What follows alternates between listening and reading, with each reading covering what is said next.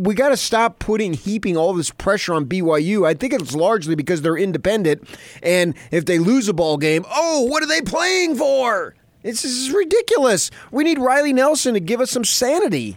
DJ and PK, and we are joined now by Riley Nelson, BYU football radio analyst, and as Riley knows, he's coming to us on the Sprint special guest line. In the handset and get an iPad for ninety nine ninety nine. Visit the local Sprint store near you. Riley, good morning. Morning, and uh, PK's right. Happiness is a function of expectation. So for all the BYU fans out there that like to be a little bit happier, probably easier to adjust your expectation rather than, um, you know, waiting for some dramatic shift in in, in wins or the quality of the program. Because any improvement that's going to come at this point is going to either take some drastic change, and even with maybe some drastic changes, it's going to, you know, whether it's scheme or leadership or coaching um, it's going to take a while, even even after the change, to to kind of build up to where people imagine the the program can be. So, do you have low expectations for BYU going to South Florida? They're two and three. You got an inexperienced quarterback who's getting his first start. But on the other side of the table, you have another team that's two and three, and they've got an inexperienced quarterback. Already, he's gotten a couple starts, but seems like a wash on those two fronts, doesn't it? Yeah, and I'd say I have appropriate expectations in that I think it's going to be a competitive game. I, I think this team is has shown, obviously, with the exception of, of Washington, you know, and Utah, uh, and and those games had they not, well, Washington pretty much handed it to them, but Utah they not given it away. But they they were even competitive in the the first parts of those games, at least going into halftime.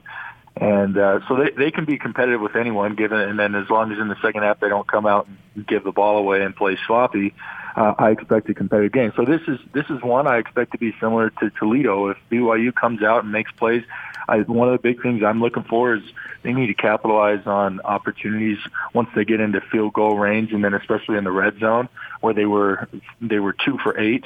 Uh, once they kind of cross the 35, which Jake Oldroyd's proven that you know 42 or, or sorry, he's proven he can, you know, hit from the the deep 40s.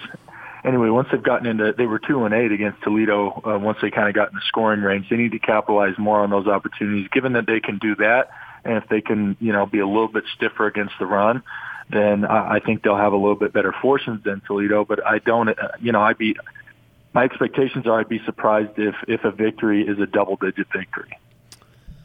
I'm wondering about how much the players are aware or concerned about things that really go beyond the actual football on the field. And what I mean by this is that with BYU, and you just heard that what I said coming in, is that it just seems like it's doom and gloom with these guys. They're going to start 0 and whatever. They're going to start 1 and 4, whatever. And so there's all this pressure. Now, this pressure heaped on Kalani and how much of that gets to the players. And, and in your situation, when you were playing, you know, you had this uh, guy that you were competing with, Heaps, and he was anointed, the press conference, the number one quarterback, all this stuff. And so it seemed like there was such pressure – on the offense to deliver and they finally made that change and like the crowd is anxious and you can feel the anxiety practically in the stadium to make a change and they finally do it and you come in and all that stuff. Does all that it, all that add up and may become too big of a burden for the players to actually have to carry as opposed to just worrying about playing football? That's a great question. I can uh you know, as far as this team, I'm not I'm not in the locker room, and I I get only you know probably su- superficial interactions with with players as as to how, how they felt. But I can tell you at least on those teams that I played on. I mean, obviously. We nobody was walking around happy or satisfied because we weren't, you know, as an offensive unit, we weren't playing to our to our potential you know, and the, you know, made the change and I came in and some things were a little bit different. We had a good offensive line. I was able to run around a little bit, cover up some of the other inefficiencies for the offense by making plays with, with, you know, my legs, which by the way, I do think is a positive heading into this game with Jaren Hall. Zach's extremely athletic. Um, and was able to extend and make some big passing plays by running around and staying behind the line of scrimmage. I think Jaren Hall, you know, taking off on third and six, where where Zach was more was maybe more inclined to thread the needle on a couple of those big third downs. Jaren can take off and and go and get those with his feet, and I think that'll help make life a little bit off easier on the offense and be able to sustain a little bit more drives by running around. But going back to what you talked about, the pressure and the expectations, nobody was happy, but yet nobody nobody felt the pressure. When, as you were uh, setting up the question, I was thinking about the 2012 year. So that was the year we lost, you know, four games by combined like six or seven points. Uh, Notre Dame, Boise, Utah, all those. Anyway, uh, at the end of the season, the off the entire offensive staff gets canned, and we knew that as an offense we weren't producing to our potential. But we also knew, you know, I was I was playing through an injury. We lost um, we we did have a freshman Jamaal Williams, but we had to rely on him too early because backs like Mike Alisa broke their arm and Iona Pritchard broke his leg, and our offensive line, pretty much everybody across our offensive line was uh, playing hurt, and it was a, a game of musical chairs up front. As we never had, you know, the same starting lineup twice that entire season. So as an offense, yeah, we knew we weren't perform, performing to potential, but didn't think that the staff was doing such a poor job that they would be canned because we felt like it was more due to injury than it was inability to execute. And you know, the view from the top, the head coaches, the athletic directors, they're the ones that have to be honest and objective about that 30 foot 30 foot view. And probably that's why they feel the pressure more than the actual players. But as an actual player, you get the game plan, you know, come in on Monday, get the game plan, you refine it all the way through Thursday, you get on a plane and you go play on Saturday and you kind of rinse and repeat throughout the season. And so it doesn't give much opportunity for the pressure to build up too big, at least in my experience. So, what do you think as a quarterback who wasn't playing but thought he might play and then suddenly got thrust into it? What what's a quarterback feeling right now before his first start? What's Hall thinking? Well, there's uh, excitement because uh, you know every backup quarterback, at least any backup quarterback that's worth his salt, is believes he can play and believes that he can help the team and has uh, unique skill sets that can help the team be productive and produce wins. So you're excited for the opportunity to to prove that and and to show to show what you can do.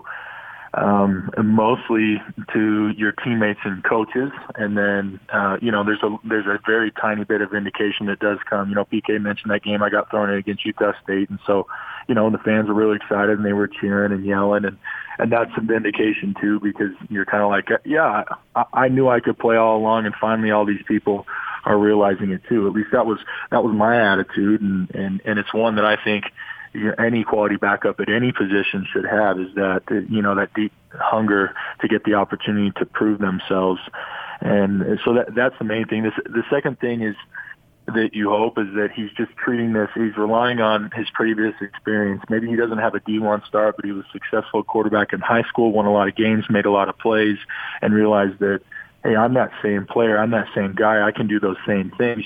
The game might move a little bit faster. The guys might be a little bit bigger. But at the end of the day, it's still the same game I've been playing since I was eight years old.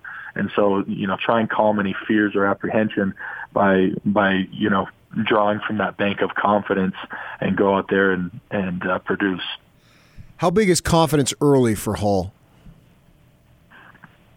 Uh, I would say not as important as, as confidence late. You know, this BYU team gave up a lead in the fourth quarter, and to, to me, it's it'd be more important to him to be confident uh, with the ball and the opportunity to win or put the game away in the fourth quarter than it is that uh, I don't from from what I know of him and in the interactions I've had with him, I don't see him as a guy who's who's going to fold or, or get in a downward spiral. So for for an overall offensive unit, so I guess the best way to answer that question is I don't think it's as important for him to make some big plays earlier, but I think it's better for the offense as a unit because while every while he's got the offensive support and it's next man up and everybody you know has been practicing with this guy for a week, there's always still that you know two, three, five percent uh, uh, of the subconscious mind that the the rest of the offense is worrying. Can this guy really do it for us? And so, if the offense as a unit can come out and make some plays early, then that'll work really well towards the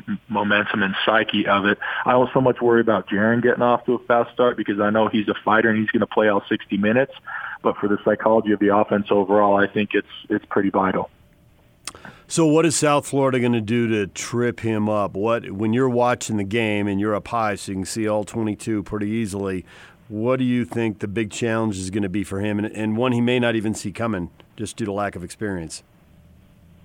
Yeah, great question. So, um, eh, all of his film that he's put out in games, and it hasn't it hasn't been a ton. Obviously, you had that two minute drive, so you get a you get a feel for you know his ability as a passer. But every rep leading up to that last two minute drive against Toledo was showing off his legs. Right, he essentially was used as a as a fly sweep decoy, or they handed him off on the fly sweep, and and he was he was moderately successful. I know his stats on the season don't look good. Part of that has to do with um, the play against Utah when you know the snap was higher and off his shoulder, and he lost like he started off the season with like a negative 18 yard rush, and uh, he's barely back to neutral, I think. But um, so you, you don't rely on the stats, but as you look at the plays he's played, he you don't. Most backup quarterbacks aren't your fly sweep option guys, so.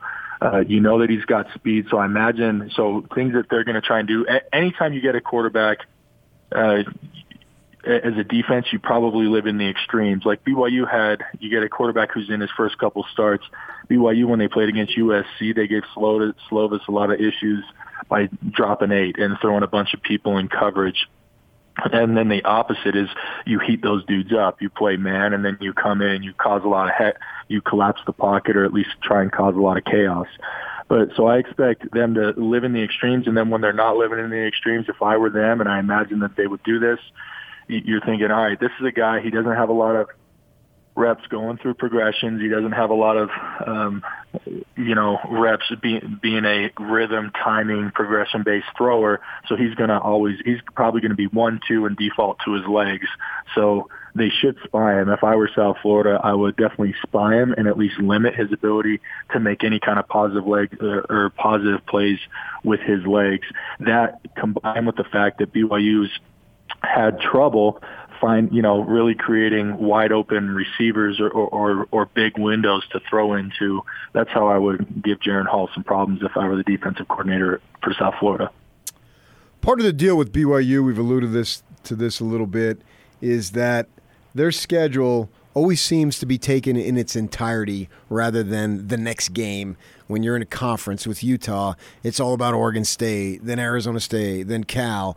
But somehow with BYU, if they lose this game, that's two in a row, and then they're losing to Boise and Utah State, and then they're two and six. Oh my gosh!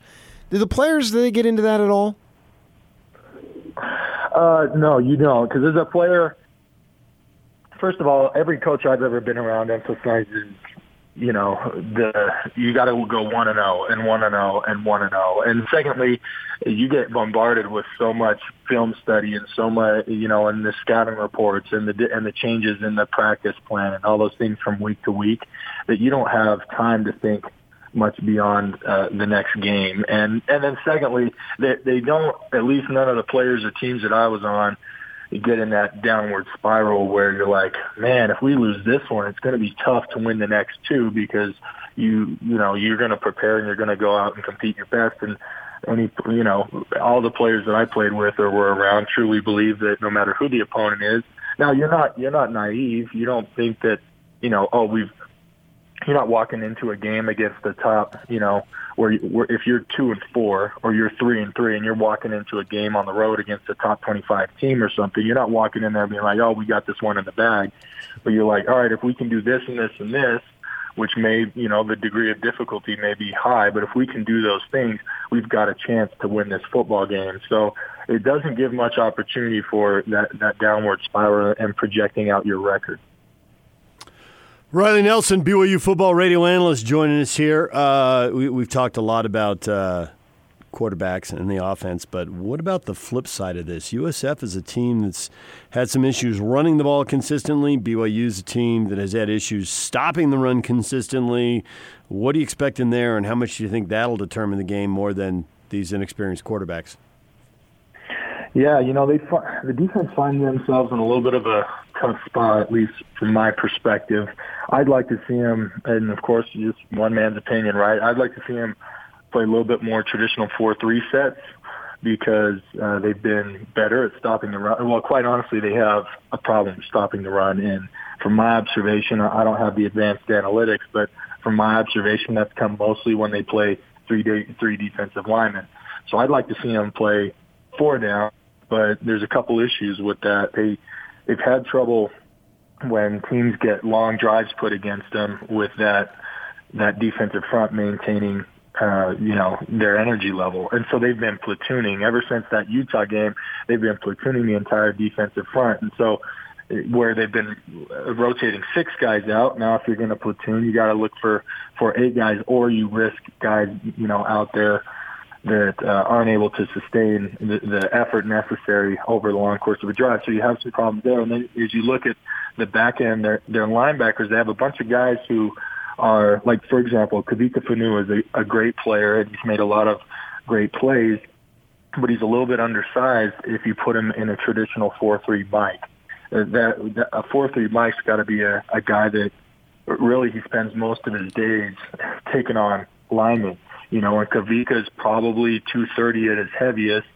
And when you're taking on guys who are three, three, ten all game long, first of all, the chances of you staying healthy are not great. And second of all, the chances for you being effective are, are diminished as well. And then you look at, you know, traditional outside linebackers, um, as far as, you know, a Sam, a guy that can really cover well in space and also be, uh, you know, a good run support guy they're kind of looking for that guy too. And they're and they're all banged up. You look at Keenan; they're either banged up or they're you know a freshman or a guy getting his first look. Now, that that excuse, uh, as you look at you know like Payton Wilgar, Max Tooley, Keenan Pili, Jackson Kaufusi, Kavika Fonua, you look at those guys. That's that main core from which I would draw those three. They were either young guys or they were banged up. Now, banged up excuse doesn't go away, but the young guy excuse does because most of all these guys have played in at least four, and most of them have played every game this season. And so, uh, you know, that experience factor, you, you can, uh, I would put a little bit tr- more trust in that linebacking core.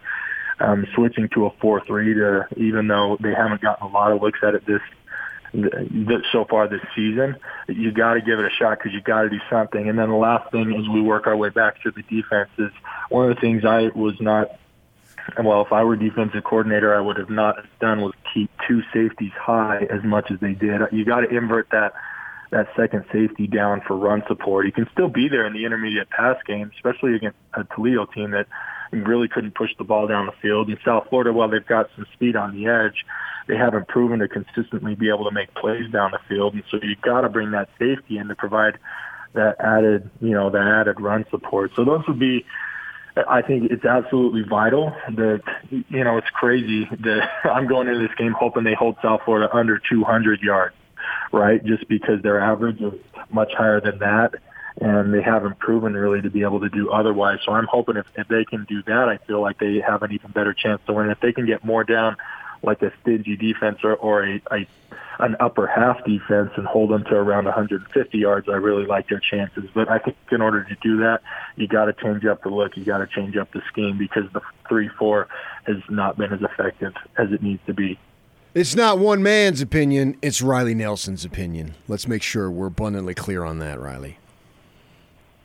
That's yeah, I, I'll, I'll own it, and uh, you always you do. know it's yeah, my my opinions come with uh they come with a grain. I, I, the reason why I say that is it comes with a grain of salt and it comes with limited perspective, right? I'm not in the staff rooms, I'm not in the meeting rooms, I'm not into all those things. I just watch the games and kind of tell you what I can think. There may be some things going on behind, behind doors that I don't know about. So I say that because I know if a player or a player's family is listening to this, they're probably saying, "Oh, he's an idiot because he doesn't know X, Y, and Z." So I just want to make sure people know that I don't profess to be all knowing.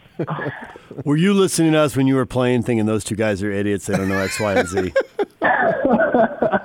Man, I wish I had time. I was I was an idiot when I was playing. Uh, in the fact that my you know my father's a father's a surgeon and I was pre med, and I wish someone would have put their arm around me and said, "Look, bud, you are gonna."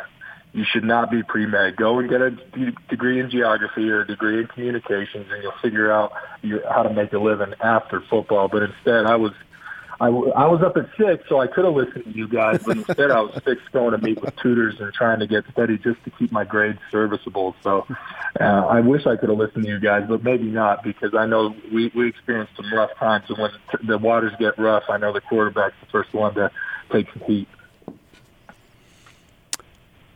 I never understood why you were stretching your back out at San Jose in obvious pain on camera and then went back into the game. That's what you would have heard us talking about. And then it turned out it was broken. you looked like you were trying to stretch. It's broken. You can't stretch that out. All right, Riley, we appreciate Yeah, it. Yeah, thank you guys. Uh, always a pleasure to be with you. And, and PK, thanks for being, you know, the family therapist for all of the BYU Cougar fans out there. And uh, we'll hope for better fortunes in Florida in a couple of days.